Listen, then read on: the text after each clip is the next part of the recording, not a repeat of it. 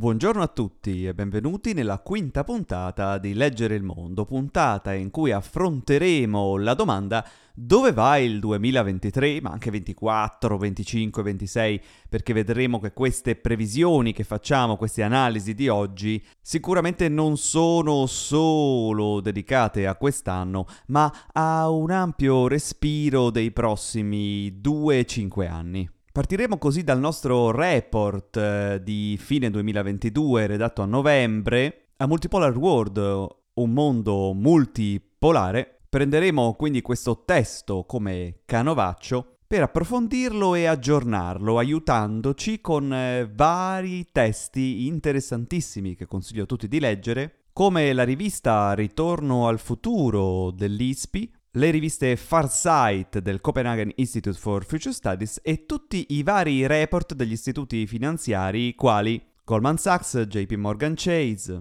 Julius Baer, ma anche i vari report del blog di Banca Generali, Pictet, Von Tobel e così via, chi più ne ha più ne metta. Passando ovviamente per la società di consulenza strategica più importante del mondo, ovvero McKinsey, analizzando anche i suoi report. Ecco, in questi mesi io ho fatto per voi tutto il lavoro e oggi vi riporto quello che ne è il risultato, ovvero una sintesi di come le menti più abili del mondo a fare previsioni sul futuro vedono i prossimi anni a venire. Cosa c'è di nuovo? Beh, intanto per chi ha letto a Multipolar World, il mio report eh, dell'anno scorso, Devo anticipare che non c'è molto di nuovo e questo in realtà a noi fa molto piacere perché vuol dire che il report dello Human Advisor Project ci aveva preso abbondantemente, ma approfondiremo comunque qua e là quel testo, quindi anche chi l'avesse letto, seppur nella base non c'è niente di nuovo, nei dettagli approfondiremo il discorso, essendo questa una chiacchierata più che un breve report scritto. Chi invece di voi non ha letto il nostro report, beh, reggetevi forte, amici, perché ne vedremo delle belle. Iniziamo così dal primo punto. Il primo punto l'abbiamo chiamato l'evoluzione della globalizzazione. È finita l'epoca dell'Occidente come centro del mondo. Cosa significa? Ne abbiamo un po' parlato nella puntata in cui abbiamo parlato di guerra, quella puntata bonus, due puntate fa, guerra atomica o mediatica del fatto che al contrario di quello che è successo finora, fino a pochi anni fa, dal dopoguerra quantomeno, in cui gli Stati Uniti, l'Occidente erano il centro, centro, centro del mondo economico, politico, mediatico, culturale e chiaramente anche monetario, con il dollaro in primis e militare, bene, adesso le cose sono cambiate, non solo dal punto di vista militare, come abbiamo affrontato l'altra volta la questione sulla guerra, ma anche dal punto di vista monetario, infatti altre monete si fanno avanti, e anche da quello economico. Si creano quindi più di un blocco, più di un polo nel mondo, altri paesi emergono, si creano alleanze nuove che non prevedono la presenza di Europa e America, come per esempio i BRIC, Brasile, Russia, India e Cina. L'Africa inizia ad avanzare, paesi come la Nigeria iniziano a diventare potenze economiche interessanti, il Sud America si risveglia, mentre al contrario gli Stati Uniti e l'Europa entrano in una fase di lento e inesorabile per alcuni declino. Attenzione, declino in quanto egemonia mondiale, lasciando così spazio a realtà come la Cina, l'India, i paesi arabi e i paesi emergenti del Sud America e dell'Indo-Pacifico. Cosa significa tutto questo? Beh, significa un cambiamento, un cambiamento all'interno dell'assetto mondiale, un cambiamento non indifferente, che quindi porta in sé dei conflitti, come state vedendo, tra blocchi, intanto tra NATO e Russia per quello che è il territorio condiviso, perché l'Eurasia è unica e quindi se si crea una divisione più netta di blocchi, ovviamente si andrà sui confini di questi blocchi un pochino a litigare su chi prende un pezzo o chi prende un altro, ma anche e soprattutto conflitto ideologico e anche economico e tutti noi si auspicano non militare tra USA e Cina. USA e Cina che l'ISPI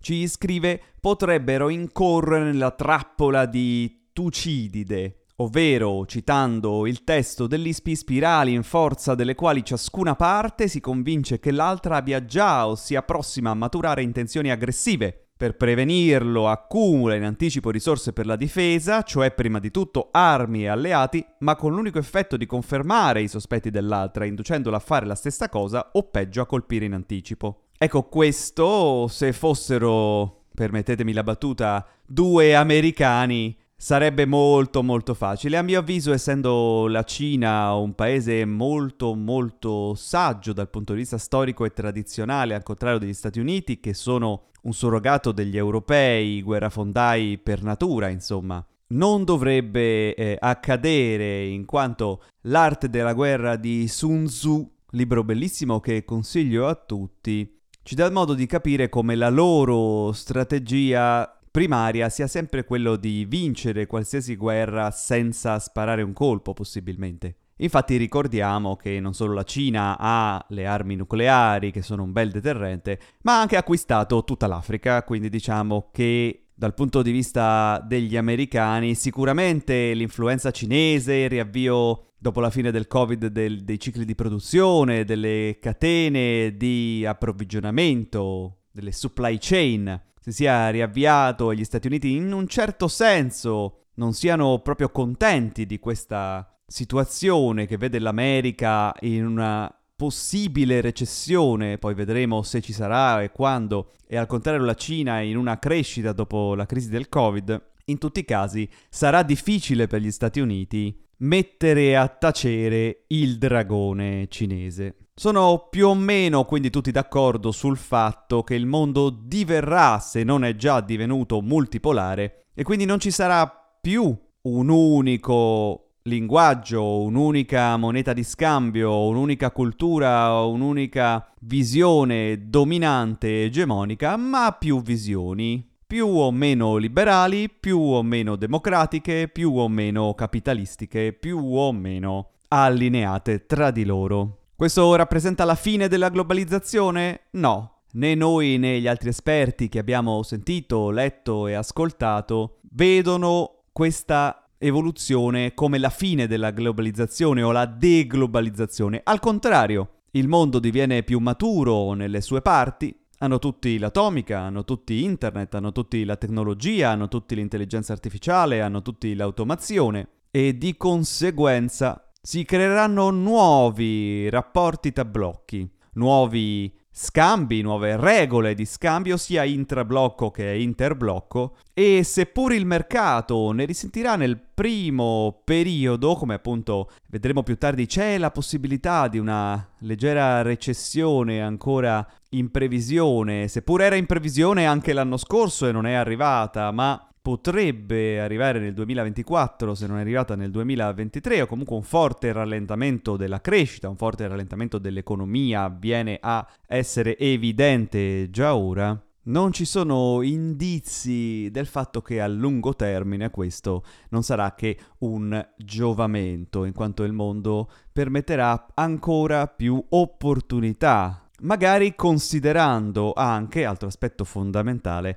l'aspetto dei cambiamenti climatici e quindi una crescita che dovrà tenere per forza conto e non solo nominalmente come molto spesso oggi si fa, che dovrà per forza tener conto realmente dell'aspetto ambientale. Sovrappopolamento e cambiamenti climatici sono infatti i due aspetti più importanti da considerare, insieme a tutti quegli aspetti di cui abbiamo parlato nelle puntate precedenti col libro di Harari 21 lezioni per il XXI secolo. Cambiamenti climatici e sovrappopolamento saranno sicuramente le sfide più importanti da considerare e queste sfide andranno affrontate insieme e questo crearsi di diversi blocchi in possibile competizione tra loro nel breve termine non aiuterà, ma potrebbe nel lungo termine essere la soluzione, in quanto con più persone che hanno voce in capitolo all'interno dello stesso pianeta, più punti di vista, più culture, più proposte di soluzione, si potrebbe raggiungere il risultato più velocemente. Questo se e solo se ovviamente i vecchi padroni, i bianchi, si daranno una calmata e riconosceranno la necessità del multiculturalismo. E questo anche se queste ondate di nazionalismo e chiusura, queste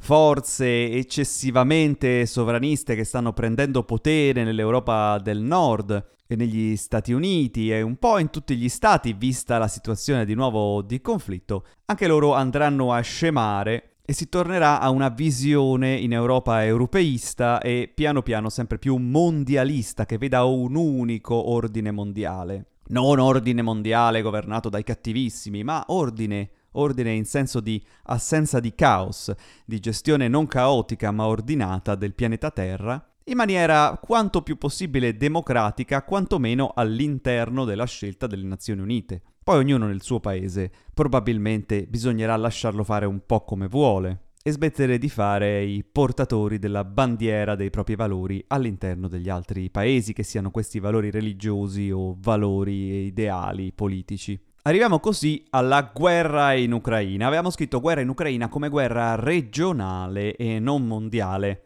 ovvero guerra tradizionale e non atomica ed europea e non distribuita. Ebbene così finora è stato e continua ad essere una guerra solo ed esclusivamente europea, dove l'Europa mette le armi, dove l'Europa è alle porte del fronte e dove l'America stuzzica un po' essendo nella Nato al fine di non far avanzare all'interno del suo territorio di influenza, che in Eurasia è appunto l'Europa, l'Ovest, la Russia alleata della Cina, che rappresenta un po' appunto l'est del mondo in questo caso. Abbiamo a lungo parlato di come questa guerra è anche una guerra per procura tra Nato e Russia, e anche una dimostrazione di forza degli USA alla Cina, ma nessun campo di battaglia si è spostato dall'Ucraina. E quindi questa e rimane una guerra regionale che i nostri 007 dicono potrebbe essere una guerra anche che duri a lungo, una guerra lunga, una guerra che duri più di un anno, un altro anno, un altro anno e che punti appunto a ridefinire i confini senza utilizzare l'atomica, ma utilizzando invece armi di natura tradizionale. Questo scuoterà l'economia, la sta già scuotendo, alzerà l'inflazione, farà un sacco di danni e soprattutto di morti, ma il pianeta Terra, il mondo, le economie mondiali e le società mondiali rimarranno e rimangono resilienti. Rispondono quindi in maniera flessibile, si adattano alla situazione e continuano il loro andamento senza esserne troppo scossi seppur l'industria della difesa in Europa sia molto orientata ad entrare in un'economia di guerra dove la Russia è già entrata. Di questo purtroppo ci rimetteranno le fasce sociali più deboli, le fasce economiche più deboli all'interno dei paesi europei e americani, in quanto quando si spende tanto per la difesa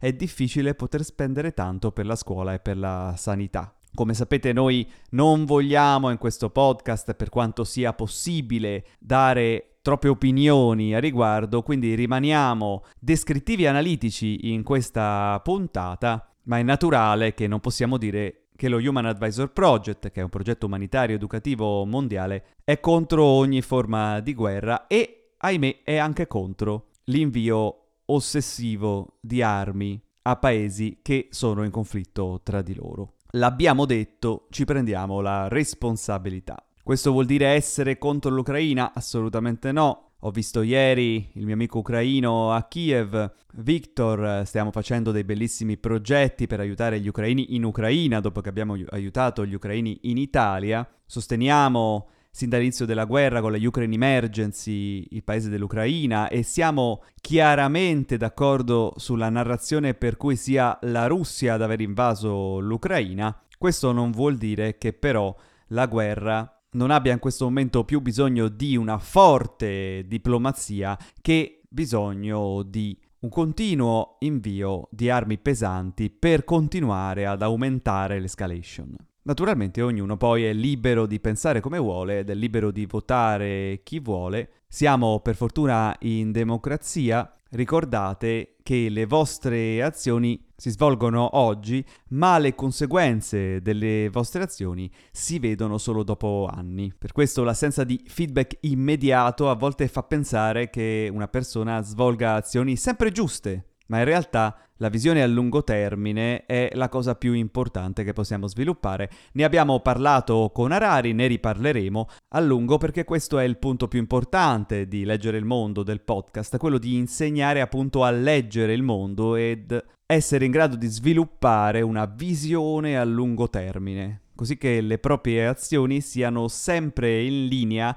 con ciò che si vuole ottenere. E non possiamo così avere sorprese nella nostra vita e nella nostra società. Chiudiamo quindi la parentesi che abbiamo aperto sulla guerra in Ucraina e apriamo un'altra parentesi, un'altra guerra. La guerra monetaria, la guerra che si sta sviluppando tra valute e quindi tra dollaro e non tanto euro quanto invece yuan cinese, che vuole diventare la principale moneta elettronicizzandosi, quindi uno yuan digitale, come l'euro digitale vuole nascere, vuole nascere anche lo yuan digitale, le monete vogliono digitalizzarsi perché una volta resa digitale una moneta diventa praticamente invisibile e velocissima e potentissima nella sua natura. Per chi volesse approfondire vi consiglio di informarvi sulla natura della moneta. Ci sono corsi di economia, ma anche ottimi siti su internet dove si può a livello storiografico ricostruire la nascita e il significato della moneta, la filosofia della moneta,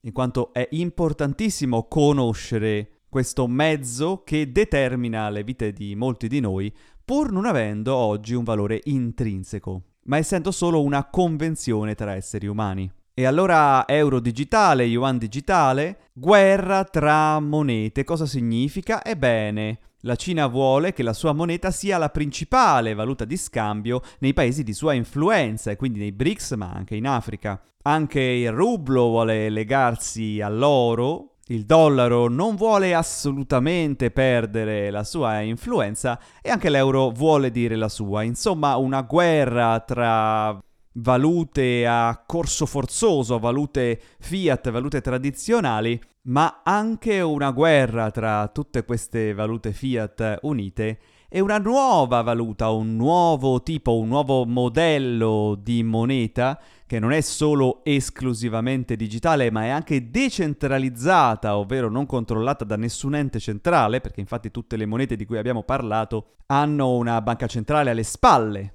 come sapete, la Banca Centrale Europea, la Banca Centrale del Giappone, la Banca Centrale Inglese, la Fed in America, la Banca Centrale Cinese, eccetera, eccetera, eccetera. Mentre c'è una moneta oggi in circolazione che fa tribolare, ha fatto tribolare moltissimi, che alcuni chiamano criptovaluta, che è il Bitcoin. Bitcoin che oggi si scambia intorno ai 20, 22, 23 mila dollari ma che è arrivato sino ai 60 partendo da zero e pochi mesi fa era a 15, insomma una, una, volatilità stellare che permette a chi fa trading ed è bravo di guadagnare moltissimo, a chi fa trading e non è bravo di perdere moltissimo e può permettere a chi investe sul lungo termine e crede in questa tecnologia di guadagnare molto molto molto non in termini solo di scambio economico ma di portare avanti la propria filosofia dell'importanza di monete decentralizzate. Quindi il Bitcoin,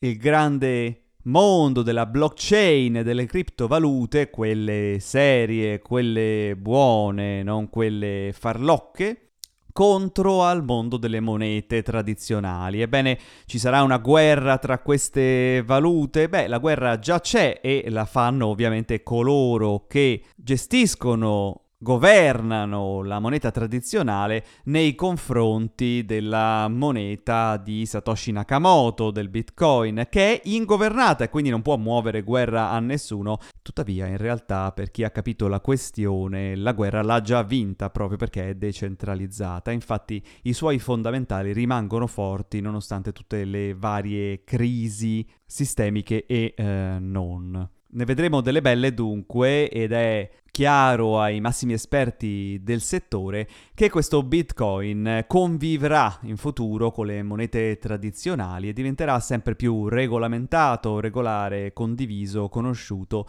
e andrà per esempio in parallelo con il Web 3.0 che appunto ha questo concetto di decentralizzazione al suo interno. Facciamo una piccola parentesi, Web 1.0, il vecchio web, quello con cui al massimo ci ordinavi la pizza in America negli anni 90 per capirci, una pagina con l'ipertesto, una cosa che oggi può essere un PDF su un iPad. Web 2.0, poi un web dove tu puoi anche interagire, dove il consumatore diventa anche produttore, dove inizia l'era del prosumer e dove quindi tu scarichi ma carichi, dove puoi intervenire, dove nascono delle app web, il web delle app, il web da cui nasce l'iPhone, Facebook, Instagram, web interattivo dove però c'è sempre una centralità. C'è un'azienda che governa e decide le regole del gioco. Web 3.0, Decentraland per capirci, ad esempio, ecco, un web dove sono tutti gli utenti uniti, come per il Bitcoin, come per la blockchain,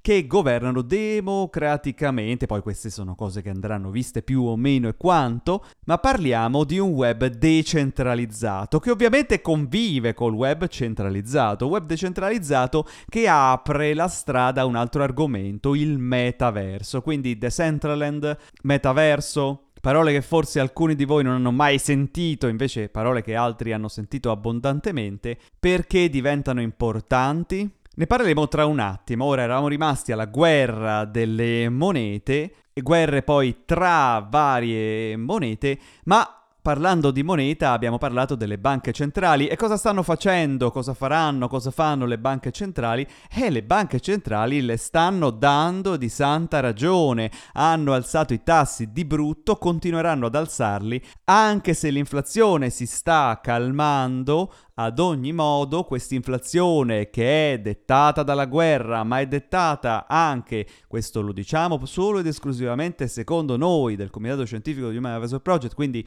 parere personale, da un sistemico difetto dell'economia di debito, ovvero questo grande debito che noi dobbiamo. Pensate che Milano Finanza ci dice nel 2022 il debito globale è salito al record di 305 mila miliardi di dollari quest'anno, secondo l'Istituto di Finanza Internazionale, insomma migliaia di miliardi di debito che il mondo deve a chi? Se lo devono un po' tra di loro, sembra un po' uno schema Ponzi, una Madoff eh, istituzionale? Beh, ovviamente no, ma comunque dobbiamo trovare un modo di ripagarlo questo debito, altrimenti il sistema dell'economia del debito non funziona, non è più credibile, altrimenti i treasury americani non sono più risk free, non sono più a zero rischio. E infatti si sta discutendo anche questo caposaldo dell'economia e della finanza globale, il risk free, la natura senza rischio dei titoli di Stato americani. In questo momento proprio si sta valutando come fare e probabilmente ci sarà un rialzo del tetto del debito dell'economia eh, americana che è bella indebitata rispetto a una volta e sempre di più a livello di percentuale sul PIL. Se infatti nel 2014 era il 100% del PIL il debito pubblico, oggi è intorno al 130, 131, 132%.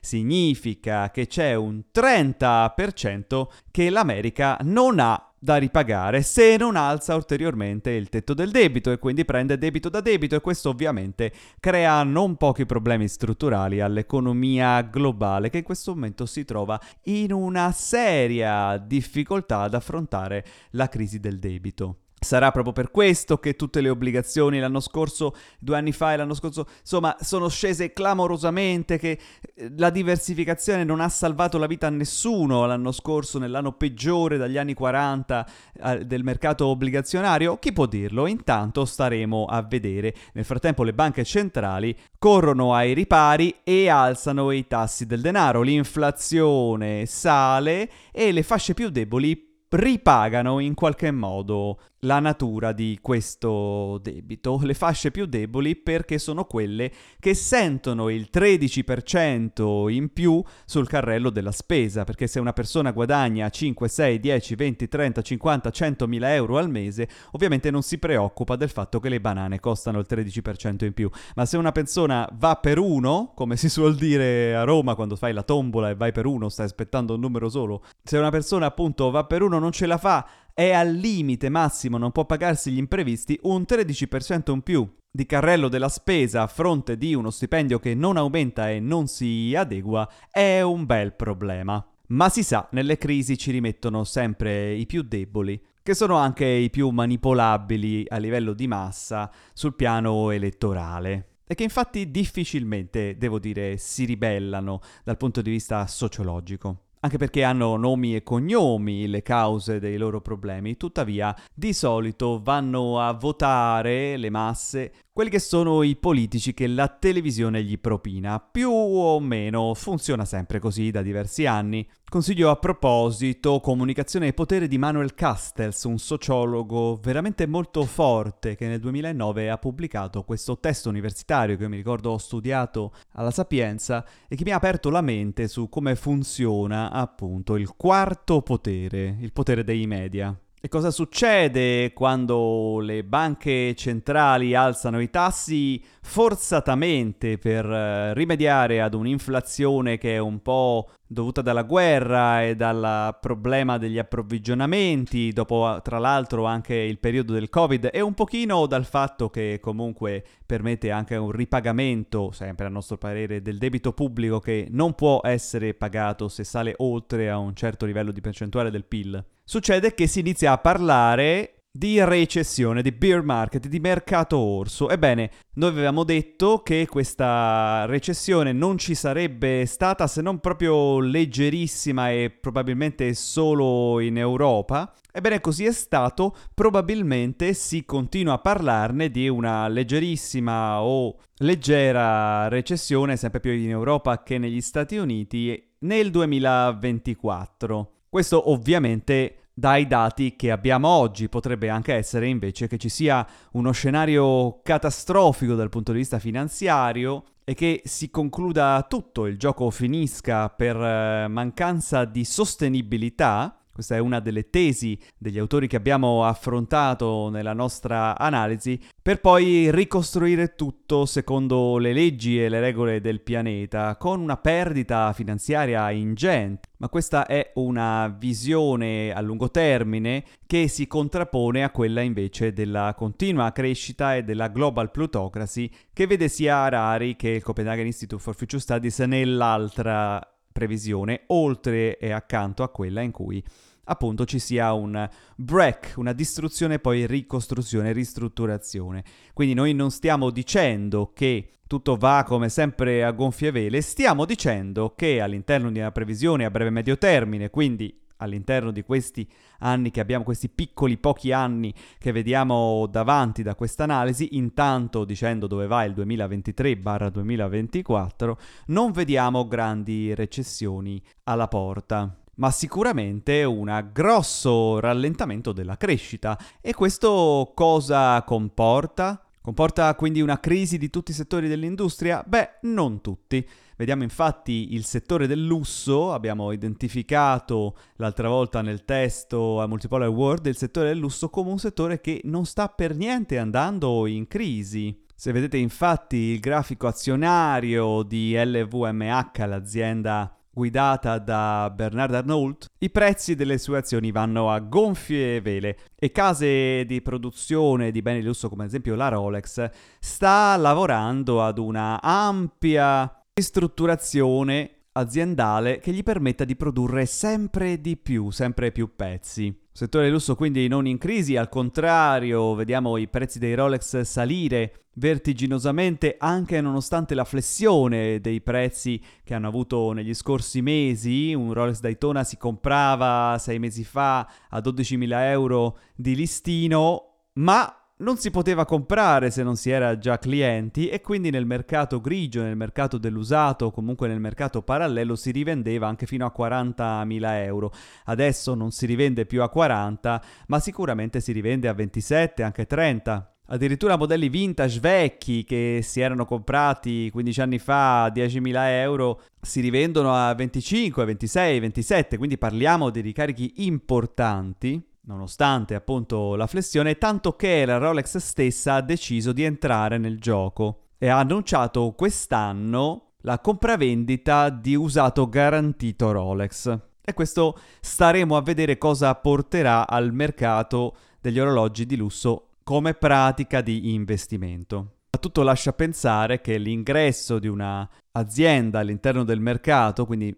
come posizione ufficiale, non farà altro che far salire o stabilizzare i prezzi ad un livello più alto. Ma se c'è crisi e non la vivono i ricchi, chi è allora che la vive? Ebbene, chi l'ha sempre vissuta. Abbiamo infatti grossi licenziamenti e crisi del settore delle big tech nel mercato del lavoro americano. Grandi, grandi, grandi numeri licenziati da queste aziende che sembravano nella fase di unicorno diventare sempre più grandi. Bene, hanno avuto un grosso rallentamento, una grossa crisi, adesso hanno iniziato a licenziare, un po' perché devono iniziare a diventare delle compagnie mature a lungo termine, non solo delle compagnie basate sull'hype momentaneo, ma anche anche perché si aspettano entrate minori, utili inferiori. E questo ovviamente va ad impattare quelli che sono i lavoratori, proprio in un momento in cui aumenta anche l'automazione e come abbiamo visto con Harari si fa necessaria la presenza di un reddito di base universale, di cui si era iniziato a parlare persino in Italia, ma che adesso per ragioni ideologiche è stato abolito. Dal punto di vista delle big tech, della crisi delle big tech, della crisi un po' delle information technology enterprises, vediamo degli approfondimenti interessanti sulla rivista Farsight, numero 4, Visions of a Connected Future, Reflection on AI, Digital Culture, Quantum Computing and Virtual Worlds. Copenhagen Institute for Future Studies. Vi leggo una frase. Half of the money I spend on advertising is wasted. The trouble is, I don't know which half, che significa la metà dei soldi che spendo in pubblicità è buttata. Il problema è che non so quale metà. È una frase di John Wannaker e l'articolo in questione parla del fatto che si è raggiunto un punto di saturazione del mercato della pubblicità online, a tal punto in cui si butta fino alla metà dei soldi che si spendono. Se questo va sommato al fatto che sono dopo il Covid aumentati di tantissimo i costi di pubblicità online, ovvero se prima un'azienda in Italia, ad esempio un'azienda locale che voleva fare advertising online andava a spendere 500-600 euro al mese, dopo il Covid ne deve spendere 1000, 2000, 3000 e se vuole andare sul nazionale, se invece un content creator o quant'altro deve andare a spendere 10-20 mila euro al mese, contando che la metà se ne vanno nel cestino, e questo è un bel problema che manda un po' in crisi il settore. Non so se ricordate, ma nel 2021 scrissi un articolo L'online marketing è morto, dove parlavo proprio di questo aspetto, del fatto che dopo il Covid, ovvero dopo una forzata presenza online di tutti, sia come fruitori, come consumatori che come produttori, perché tutti stavamo a casa, tutti stavano a casa e quindi il virtuale è diventata la piazza principale per tutte le fasce d'età, perché anche i nonni facevano le videochiamate con i nipoti. Queste big tech che hanno fatto i miliardi in questo periodo, quindi Amazon, Google, Facebook, Zoom, e che adesso appunto licenziano perché quello è stato un hype eccessivo, una forzatura dovuta al Covid, Tutte queste big tech hanno visto la richiesta di advertisement, la richiesta di pubblicità nelle loro piattaforme aumentare di molto. La competizione dunque di coloro che facevano pubblicità. E siccome Facebook, Google guadagnano solo dalla pubblicità praticamente, cosa hanno deciso di fare? Ovviamente hanno deciso di alzare il costo marginale della pubblicità efficace. La pubblicità, non so se voi sapete come funziona sui vostri cellulari, ma va all'asta. Il vostro tempo di attenzione su Facebook, su Google, su Instagram, su YouTube va all'asta e vince la pubblicità più efficace, cioè quella che vi fa fare il click, quella che vi continua a tenere ingaggiati all'interno della loro app per poter così fare più soldi,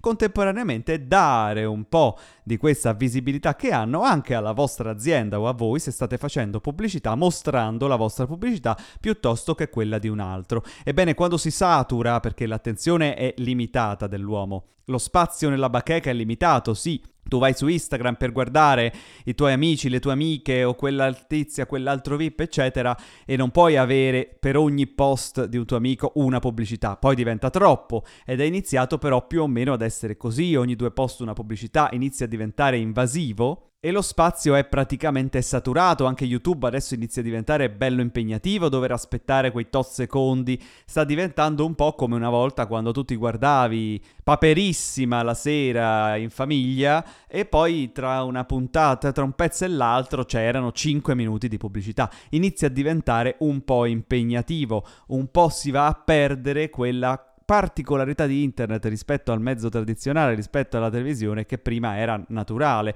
Anche sul giornale, quando leggete il Corriere, la Repubblica, il Sole 24 Ore, il Fatto Quotidiano, quello che volete leggere voi, ci sono intere pagine di pubblicità. Una volta non era così. Questo perché è la pubblicità a pagare questi mezzi, ma ovviamente c'è un limite e quando quel limite viene saturato, ma contemporaneamente la competizione di persone che vogliono fare pubblicità è alta, si alza il prezzo e quindi io se dovevo pagare 600 euro al mese per la mia attività, ora ne devo pagare 6.000, ma sapere che di questi 6.000, che non sono 600 e magari non li ho proprio, li devo chiedere in prestito, la metà li butto, ovviamente va a mandare in crisi l'intero sistema. C'è quindi la possibilità che scoppi una bolla, attenzione, che non è la bolla delle criptovalute, non è la bolla bolla del Bitcoin, ma è la bolla delle pubblicità online, dell'advertisement online. Siamo lì lì per vedere scoppiata, secondo il Copenhagen Institute for Future Studies e l'articolo in questione, la bolla delle pubblicità online. Questo ha tutta una serie di implicazioni di cui parleremo magari una volta specificatamente, ovvero sull'irrilevanza di oggi dell'uomo rispetto alle grandi aziende, perché a chi venderanno lo spazio Facebook e Google? A Mercedes e a Rolex, non di certo a Giampaolo Marcucci o a Francesco Marchetti o allo Human Advisor Project, a parità di prezzo. E considerando che parità di prezzo non c'è perché la Mercedes ha un budget di milioni di euro al mese in pubblicità su Facebook e Google e lo Human Advisor Project ha un budget di 0 euro al mese, perché i, zero, gli euro al mese che ha li manda in Ucraina, in Africa e in eh, Afghanistan, è difficile competere con queste grandi realtà. E vi riporto alla lezione di Harari, alla parte 1, eccetera, eccetera. Altro concetto interessante che emerge, pagina 59 di Farsight numero 4, il cybertariato, vi ricordate il proletariato, in questo caso il cybertariato, ovvero dice adesso voi non lo vedete e pensate che sia tutto automatizzato in questi grandi colossi, ad esempio Amazon,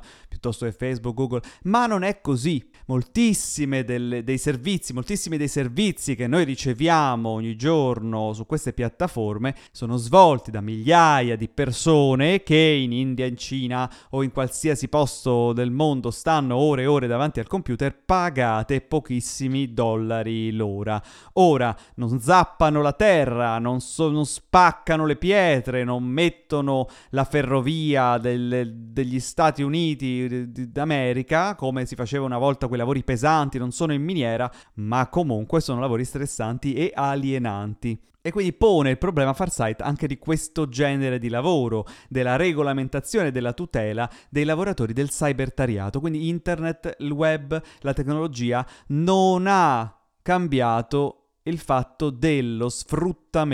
dei lavoratori a basso costo, soprattutto nei paesi dove si può fare. Passiamo ora all'altro punto importante, l'altra parte importante della relazione che vede le nuove generazioni. Qual è la generazione dell'anno? Bene, abbiamo tre generazioni protagoniste del 2023, millennials, generazione Z e generazione alfa. Per capirci, generazione Z nati tra il 1997 e il 2012, mentre i millennials sono nati tra l'81 e il 96. Voi chi siete? Io per esempio sono un millennial. Nato tra l'81 e il 96, poi abbiamo generazione Z, nati tra il 97 e il 2012, e abbiamo la generazione Alpha, nati dopo il 2012. Queste sono le tre generazioni protagoniste di questi anni. Soprattutto all'interno di queste tre categorie la più interessante è la generazione Z perché sono già abbastanza grandi da dire la loro Immaginate uno nato nel 2000 oggi ha 23 anni,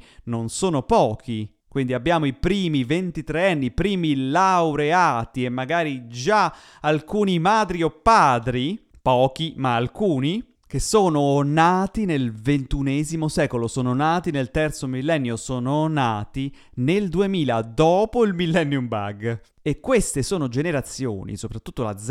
e la Alpha, che possiamo considerare cyber generation a tutti gli effetti, cioè questi stanno con lo schermo nella culla non hanno praticamente mai visto un programma in televisione o, o, letto un giornale cartaceo, per loro esiste tutto nel virtuale. Le relazioni sono nel virtuale, ci si trova con Tinder, prima ancora di doversi vedere al discoteca, al pub, eccetera, eccetera, o in giro al cinema. È tutto completamente eh, virtuale, le telefonate sono considerate un'invasione di campo, si fa tutto via chat. La sfera privata è molto ampia, il livello di comfort è molto alto, lo span di attenzione è molto breve, il video deve essere breve. Se gli dici una cosa dura più di un minuto, mm, due minuti, uh, una pubblicità per loro deve durare 3, 4, 5 secondi, nemmeno più i 12 secondi di rito delle ads di Facebook. Sono più sufficienti, bisogna andare a stringere ancora. E questa generazione è la generazione che conoscerà e che conosce e che affronterà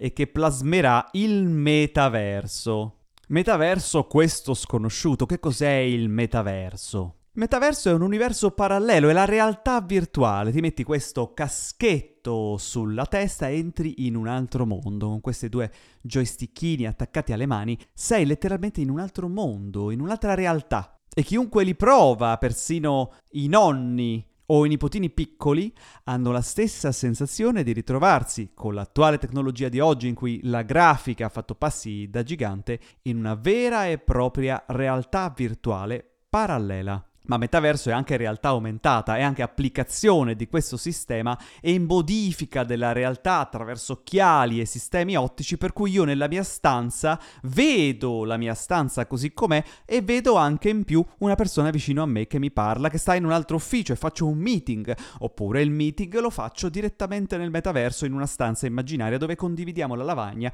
ma io sono a Napoli e lui è a Milano. Implicazioni quindi nel business, tanto che Facebook è diventato meta e si è specializzato nella costruzione dell'hardware e del software principale per lo sviluppo del metaverso, quanto nel gaming, tanto che il lancio più importante di quest'anno è il PSVR 2, il lettore per la PlayStation 5 della realtà virtuale. E per chi non capisce nulla di queste cose, ma gli interessa l'aspetto di investimento, il metaverso nel 2021 valeva circa 13 miliardi, nel 2022 superava i 120 miliardi ed è stimato che entro il 2030 arriverà a 5 trilioni. Sapete cosa sono i trilioni? Vuol dire 5 mila miliardi di dollari. Un indotto quindi non da poco. Metaverso quindi, paesi emergenti, healthcare, sanità, soprattutto digitale, bond, obbligazioni, genomics,